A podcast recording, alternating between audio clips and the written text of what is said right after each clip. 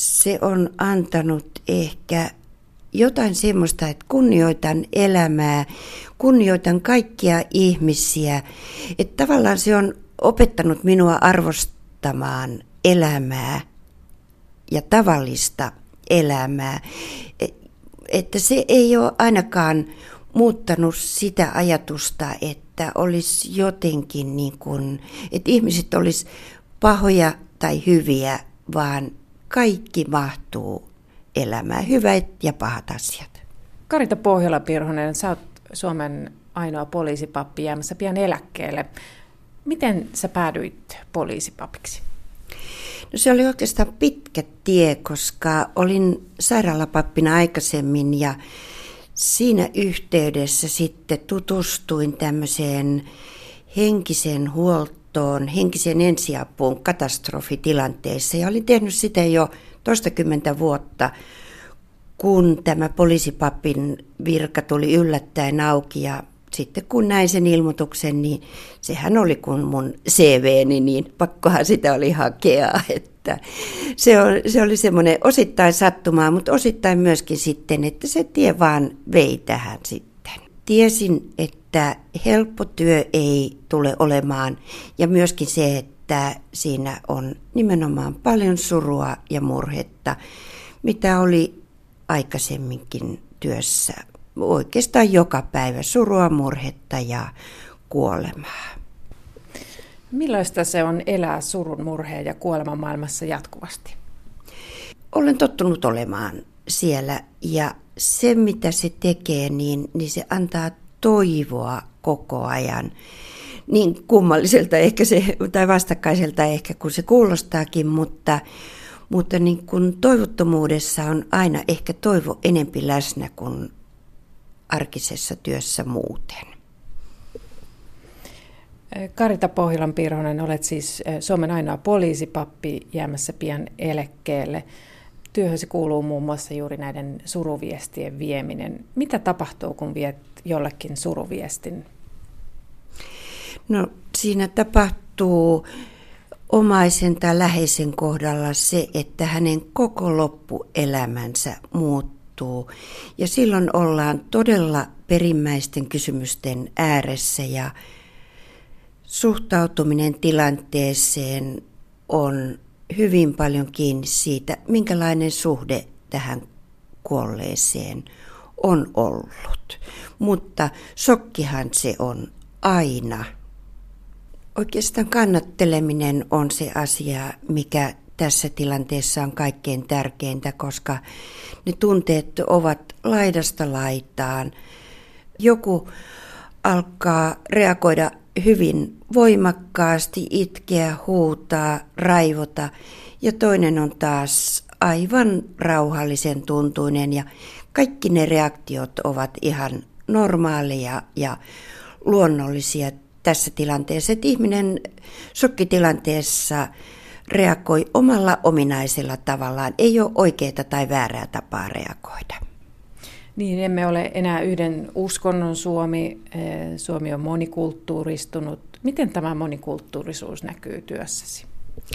No se näkyy sillä tavalla, että tapaan työssäni eri tilanteissa hyvin eri kulttuurista tulevia ihmisiä ja se, niin kun, se kunnioitus myös heitä kohtaan niin kun on siinä tärkeää ja miten he minut ottavat vastaan, niin, niin he ajattelevat ehkä, että olen suruasioiden, näiden asioiden asiantuntija ja yhteistyö on sujunut todella hyvin. Olit aikoinasi perustamassa kirkon henkistä huoltoryhmää. Mistä siinä on kyse? Siinä on kyse siitä, että kun tämmöisiä isompia katastrofeja ihmisille tapahtuu, niin pyritään antamaan sekä fyysistä että psyykkistä ensiapua. Ja se psyykkisen ensiavun antaminen on moniammatillista työtä ja kirkolla on siinä oma roolinsa ja sinnekin osi vähän puoliksi sattumalta. Sattumalta lähdin mukaan, mutta saman tien huomasin, että kirkolla on paikkansa tässä tilanteessa. Ensimmäinen katastrofi, kansallinen katastrofi, e, joka taisi olla tälle henkisen huollon ryhmälle eräänlainen tulikoe, raju paikka, oli Estonian uppoaminen. Mitä muistat tästä tapauksesta? Muistan siitä sen kauhun ja, ja kaauksen, mitä silloin oli ympäristössä, kun laivat tulivat satamaan.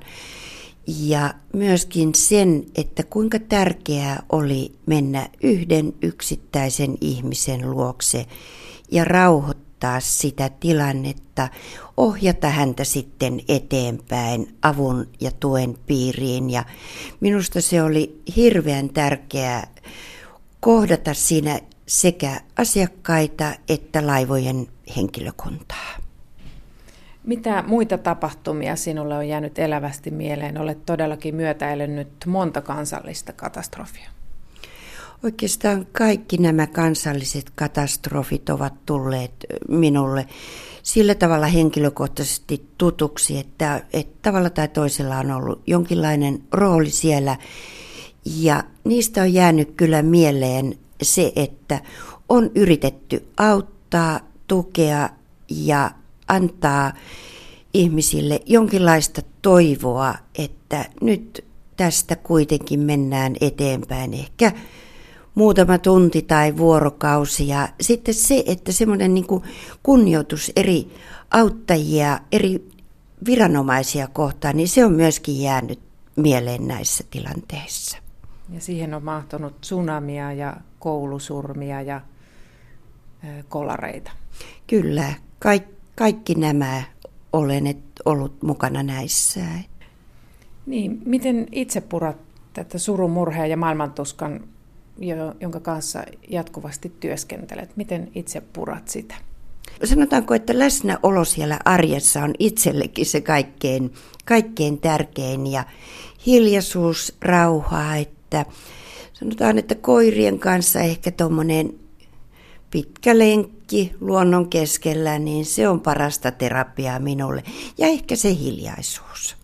Karita Pohjolan Pirhonen, millä mielin jäät eläkkeelle ja mitä ajattelit tehdä? No pari kuukautta tässä nyt, kun heinäkuun alussa jään eläkkeelle, niin teen ihan tavallisia asioita kotona ja, ja lähipiirissä ja rentoudun ja nautin kesästä ja hoitelen kotona minulla on kanoja ja mehiläisiä ja kissoja ja koiria, että, että semmoista ihan tavallista elämää. En ole sitoutunut mihinkään.